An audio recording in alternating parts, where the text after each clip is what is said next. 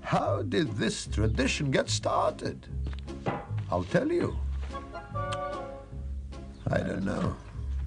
But it's a tradition. And because of our traditions,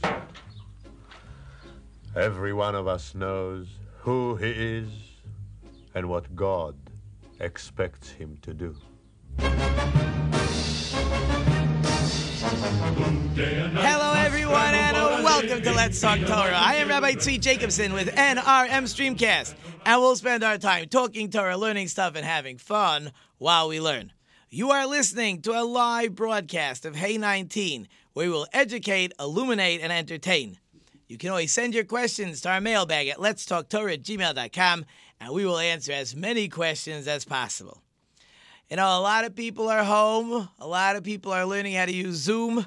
You'll all be proud that I'm moving up in my level of uh, expertise. So I ordered one of those phones for my computer because, not phones, one of those cameras for my computer because my camera doesn't work, of course. So I figure we got to learn how to do different stuff um, with Zoom. And we have an amazing guest today. We are going to have so much fun. We're going to be joined by Jason Kaplan. He's created the Universal Language Room, a dynamic community experience synthesizing, oh, all big words today, the ideas of the Reb Nachman of Breslov and jazz saxophonist John Coltrane, which I probably pronounced his name wrong, and I have no idea what these two people have to do with each other.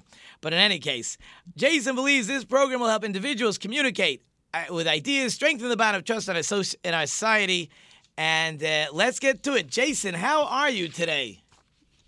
Oh, good, Tzvi. How are you doing? I am amazing. I have so many toys here. I have this bang. I have like three of these. These banging sticks. I have a um a, a glockenspiel. I don't know why they don't call it xylophone. and we're gonna learn how to use yeah. these later. So I, am prepared. I'm good. But of course, I have to ask everyone: um, How is uh, coronavirus affecting you guys? I'm here in Memphis, Tennessee. It is affecting us in terms of my work. Um, I do music and I also do financial advising for nonprofit universities and hospitals. So uh, I'm working from home. Um, I'm having my kids go to their uh, Hebrew day school on Zoom, the Margolin Hebrew Academy. Um, so in terms of affecting us, I, have seen, I've had unfortunately clients pass away, and I've had a music teacher pass away. There's been some uh, tragedy. Um, and there's been some beautiful examples of resilience of people working really hard and getting kids to learn on school and get Torah online. So, of course, like with everything in human life, there's a mix of really beautiful examples and some really challenging moments. Uh, yeah, that's what we're going through. I told someone um, my house is very quiet because each child is in his own room with their phones or computers, and they're. It's interesting. The older children are doing fine they have their study partners and their lectures. It's the younger ones that, that it's just not the style they're they're able to deal with. But I told them, I said, look, this is our challenge. So you have to do the best you could, and everything else does not matter. But I, I always that's very well yeah, said. So my first question always is, and you're a, a perfect person to ask, who is Jason Kaplan? this is actually a really good quote from my favorite movie with Steve Martin when he is in the movie The Jerk. He's Navin Johnson. So he asks, "Who is Navin Johnson?" So that reminds me of one of my favorite movies. Um, my my mission, if I could uh, think about, hopefully many years in the future, people reminiscing about me, I, I hope that I'm, I'm able to show that the beauty of jazz music is not reserved for the elite musicians they certainly play it at an elite level, and it certainly takes hours of learning and dedication to get to their level of playing. But the ultimate joy of that moment that you hear from John Coltrane or Miles Davis or John Scofield, that's accessible to everybody. And as I've journeyed through that belief, I have found it in my Jewish tradition through Rabbi Nachman, Abraham Abulafia, and so forth so that's really I, that's really where I'm coming from. I, I enjoy being an independent philosopher. I enjoy my work and my my life at the nonprofits, and I enjoy teaching Torah from a unique perspective of improvisational music, which I call universal language. That was A mouthful, but very clear. Amazing. I, I love the answers to these questions because everybody takes it different. So, you know, you're, you're the perfect person to get involved in jazz, and you live in the perfect city for jazz because, of course, you're from Memphis. But how did you get to Memphis, Tennessee? I- don't know if you were carrying your, your, your guitar in your briefcase. I'm not sure, your saxophone or however it went. How did you get to Memphis? That's an excellent question. I, I think about that a lot myself. I was born in Philadelphia. I grew up in Richmond, Virginia. I went to school at Emory in Atlanta. One of my dreams, as you can already hear from the beginning of our conversation, was to dedicate my life to music and to Torah. I had an opportunity as I became Bali Tshuva, uh, or Baal Tshuva really, in, uh, at Emory, and to start to discover my Jewish roots. I had the opportunity to learn at Yeshiva University in their beginner program, or I forgot what it's called but um, I really had no background in Gemara or learning. So they, the school was so nice to, not even nice, just what a mission statement to allow me to come in, just pay for matriculation. Um, it was incredible. I had, I had, the top Torah teachers I could find and, and available in the world at Yeshiva University. There was a jazz program there at the Belz School of Music. So that's where I dedicated 10 years of my life there. I met my wife, Michal. Uh, we got married in New York, in Manhattan uh, near my favorite synagogue in New York, uh, Old Broadway Synagogue, and uh, moved back to Richmond where we had our two daughters. So after six years in Richmond, I was um, I was looking for a different type of uh, company to work for, and I looked around and someone said the job came up in Memphis. So I, funny enough, I asked her, "Is there really is there really a Jewish community in Memphis?" And to my surprise, there's a very thriving, and particularly Orthodox community here and um, so we moved in 2016. I've just it's every day. It's just been an incredible bracha. Wow, amazing, amazing. So you you did mention it. So is music is still a hobby, and you want to turn it into something full time, or are you going to keep music as a hobby? Right. Um, as I did um, six years of a music school in Teaneck, New Jersey, which I loved. I never took a vacation, but I did decide that I want to separate funding and music. So I give private lessons and I, I charge for my time, but generally, um, when I'm doing group lessons and I'm do, running my nonprofit, the Bridge Institute, I don't take any compensation. I really like to separate funding with music. So I, I, my goal is to always make music um, as as small connected to business as possible.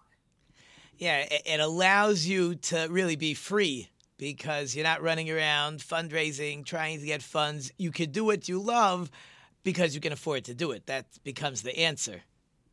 I that's think. perfectly said. I couldn't say it better. And and that's when I really enjoy music. I just go into the moment. The music comes out. If, if people enjoy it, that's wonderful. If they don't, there's other choices. But I, I don't need to think about the trends of what audiences like or marketing. And it's just the way I prefer it. There's nothing wrong with running a music business and a band and and anything like that. It's just my preference is to to keep it separate from business. Cool. So you created, you founded your organization, which you call the Universal Language Room. So before we even find out what you're doing, um, you're obviously referring to music as the universal language. What does that mean? Excellent question. It's it's my belief that if we think of music as a language, musicians play it better and audiences receive it better. So when, if I tell people I play jazz, they think it's a lot of notes and it's going by really fast and it doesn't make sense. And I can see where they're coming from. So I, I really emphasize that music is a universal language. The way that I teach it is that there are nouns and verbs and there's a grammar to it. And the more that you think of it as a language, it's just like me and you talking. I'm not thinking about which noun goes with which verb and how do I end my sentences. I'm just talking to you. And I want people to feel that level, that very high level of comfort with improvisational music, that once you learn a little bit of it, uh, you can express yourself like you're talking to a friend. Now, but is that true only for professional musicians who speak music like a language? Like I speak English, sort of, um, as a language, and, and Hebrew I struggle, but I can communicate as a language. But I'm not ta- forget talented. Um, that's why I have simple musical instruments in front of me. So s- someone like myself who basically can't play an instrument to save his life, how do I speak that language? Beautiful question. That's exactly the challenge that I have in front of me. And I think we're solving it really well. When we start a session, we get this question from people Aren't you talking about somebody else? I say, No, I'm talking about you. Let's do this. We do a half an hour session, 45 minute session. I would say after two to three sessions or four sessions, people feel very comfortable on the boom whacker, on the xylophone. The smiles come, people are so happy, and they do, they really do feel the experience of just letting the music flow out of them. I've seen it over and over again, and, and uh, that's what I'm really devoted to is, is really getting that truth out to folks. I keep writing notes as I talk because so many things come into my head. Do you believe it works because music, um, like art, is something that's more spiritual? But if it would be something that w- that you could, I guess, touch and feel, it wouldn't work as well. Um, that's a very good question. Touch and feel. So I get this question: if it's art, could you do sort of like an improv art, and it would be a universal language? And I think you could. I don't have the uh, wherewithal. I've contacted artists to ask them about that. But to what you earlier said, Tzvi, is that it's a very spiritual thing to communicate through music and rhythm. And when you get it down to its most simple form, if you just have four notes, I always emphasize four notes. If you just go dee da da da, if you sing it, if you play it on a xylophone and someone responds dee dee da da, you can hear that call and response. I, I just see smiles come to people's faces and they get more and more comfortable. And that myth that we grow up with of do you have talent or don't you have talent in music, that myth starts to fade away. And that, that's part of my mission.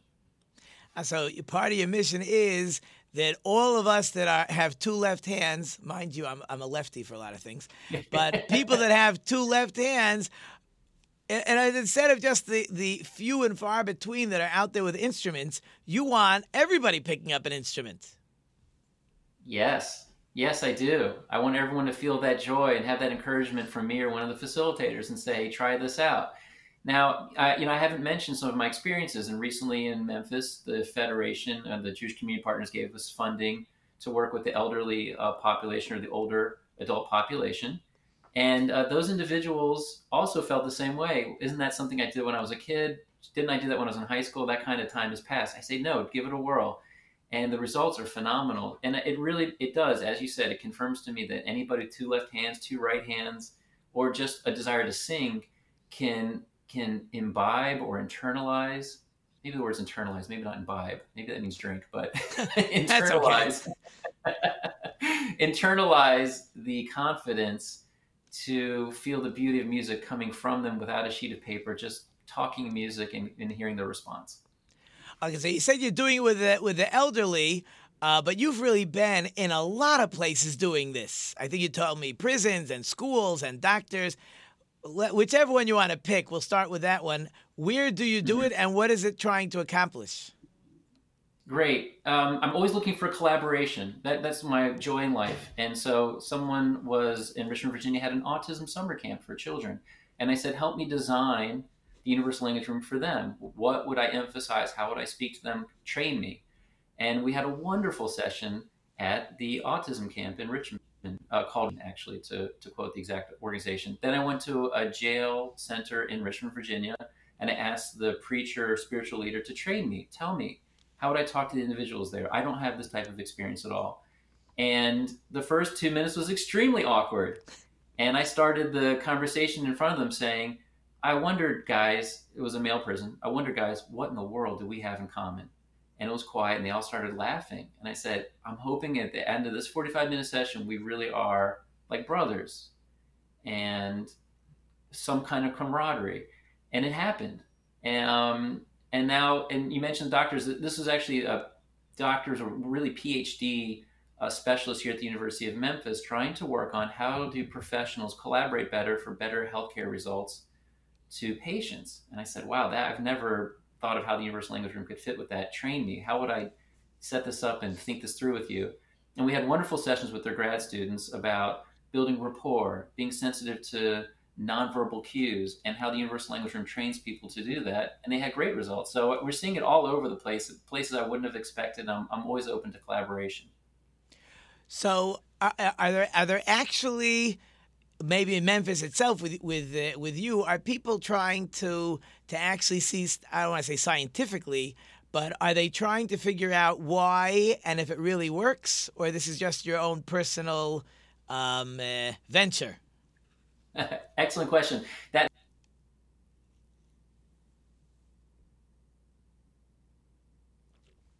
I think we froze. Did we lose Jason? I think we froze. So we're gonna unfru- unfreeze Jason till he comes back. Oh, that's out of my, that's out of my professional ability, and so it's really great to collaborate with them on on what that looks like. So they are put, they are producing research papers. I think we're and, freezing um, so we are going down the scientific route. Okay, Jason, I really apologize. Um, we had you you froze like all these good Zoom video uh, meetings Oh, go. okay. Could you just repeat what, what you said, e- explaining what they do with the as far as um, scientifically seeing how it works? Sure, and I think I'll turn off my phone. Maybe I'm using too much Wi-Fi over here, so let me just flip this off. Okay. And uh, let me repeat that again. okay, thanks. Uh, so I, I connected with the University of Memphis, uh, Naomi Einhorn and her team of, um, of professionals, and uh, they are looking at it scientifically. Why is it working? What is the dynamic interaction doing? How is that a model? Uh, we are. I am on research papers as I would say the the musician expert. Um, and in that way, those papers are being submitted for uh, publication. Cool. Okay, so here's what I would like to try, because I, I they give me two segments, about 25 minutes each. I would like you to start a lesson with me now, and then Mhm. we'll take a break, and then I want to talk to you about the Jewish part and uh, some of the other things we discussed in our emails and things to to show the the Jewish bend. Of Nachmi Breslov, Abalafi, I think you told me the name was. We'll save that for the next segment, and again, you'll continue teaching me. So, which instruments do you want me to pick up? All right, I brought my xylophone too. So why, why don't you start with your uh, xylophone? I guess I have. How how many sticks do I hold? Just, I, I use one. Okay. Oh, you have Yeah. a nice xylophone. Yeah, this is nice. I like yours too, actually. Um, I like this one because it has the flats and the sharps, so that's why I got this one. They're not necessary. Um, Oh, I What I like this one because is- I, I found it in school, in the music room. that's the lowest price you could find. Right. Okay. So what do I Um, do? So let me. Yeah. So Tzvi, does does that particular glockenspiel does it say the names of the notes on it? Uh, as a matter of fact, it does. C D E F G A H C D E F. Great. Let's start on let's start on C. I have two C's. I got this one and this one. Uh, Right. Do the second one. Yeah, do the second one you hit. Okay. Yeah. So we're gonna go C D E F, and just go in order. That's all. I'm just going. I'm just going up. All the way. Perfect. No, no, that was it. Just those four. We're gonna work So on that's four. what. okay. that's so nice. Yeah, we're gonna limit it to four, so no one feels intimidated, and it's just four notes. Now, the next thing we do is we talk about the melodies that we can make out of four notes. Do you know that you can make 24 different melodies from four notes? There's 24 possible combinations. Of course, I don't So know. what I will do. um, someone told me statistically, if you do one times two times three times four, that's how you find out how many combinations you have in a set of four. Okay. Okay. And so what I'm gonna uh, what I mean to say is I'm gonna say a little statement to you, and you'll respond. So watch this. I say something like this.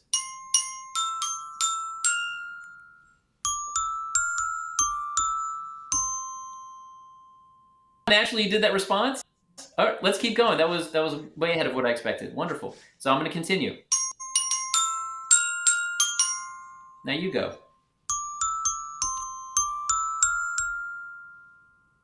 Excellent. Now, what I'm going to do is I'm going to expand that a little bit. I'm going to do my part and your part. I'm going to make the music talk to itself, and then you'll do the same. You're going to make one statement, take a little pause, and then make a second statement. Here's an example.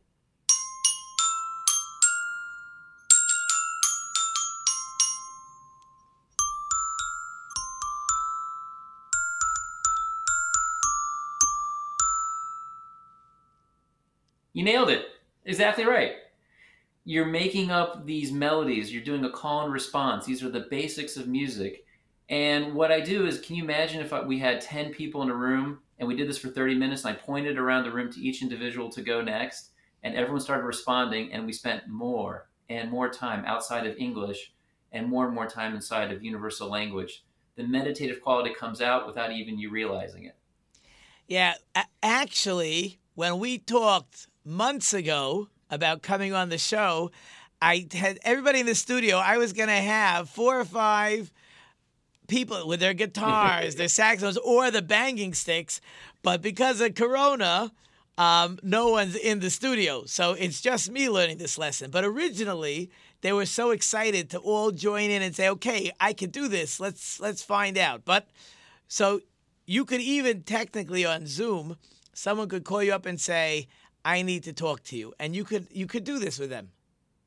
Absolutely. And we're doing it. And I give a free Universal Language Room Masterclass once or twice a month. I have people signing up for lessons just to learn Universal Language. So the technology, thank God, God bless us with technology to handle this coronavirus, and we are use, we are utilizing it very effectively. Cool. Okay, so now what do I do next? Yeah, so so what you want to do is think about different rhythmic ideas, and in fact, you know, talk about singing in your head or singing it uh, while you play, but you start developing the ideas. In fact, let's do this. Let's go four times between me and you. I'll play four times and you play four times, but I mean back and forth, okay? So, Wait, so one, one, one, one, one, one, one, one. Yeah, let's do okay. it four times. And one challenge I'll give you is when you finish a line or I finish a line, you take a little bit of what you heard from the person, just like conversation, quote it a little bit, then do your own thing that's just a little challenge. I'm kind of getting ahead of myself. I kind of do this 20 minutes into a program. Okay. But what cool. I mean is, if I yeah, if I say something like, you would say maybe like, take a little bit of that those notes that I did or that rhythm that I did and continue building on it. Okay, I have no idea if I can do that, but let's find out. That'll be fun. Let's, let's find out. Let's find I, out. I appreciate you jumping right in, and really, your your enthusiasm to get out of your comfort zone is incredible. So let's let's go for it. All right, so let's do four rounds.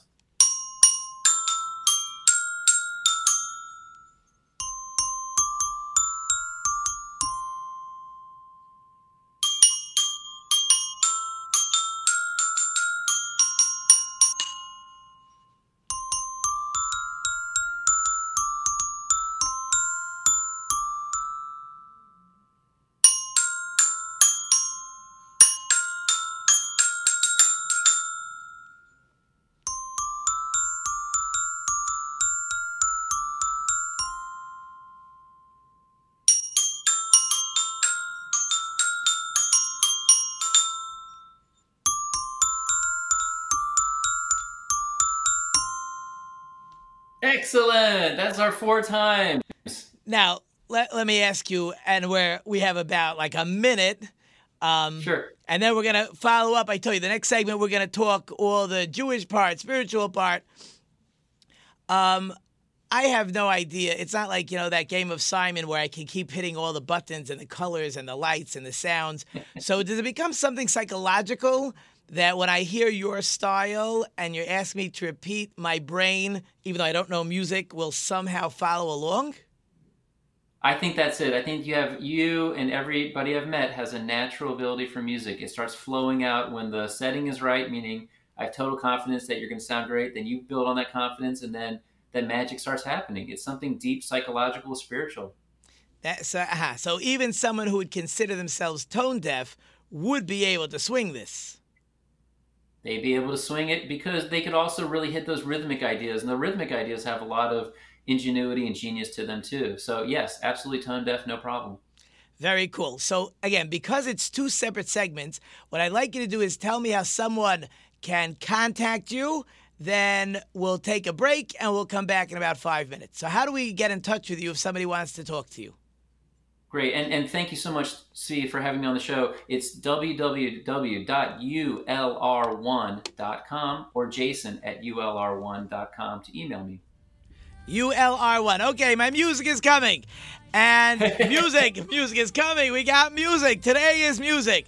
Thank you to our wonderful sponsor listeners. I couldn't do without you. Remember, stay home, stay safe, enjoy the children.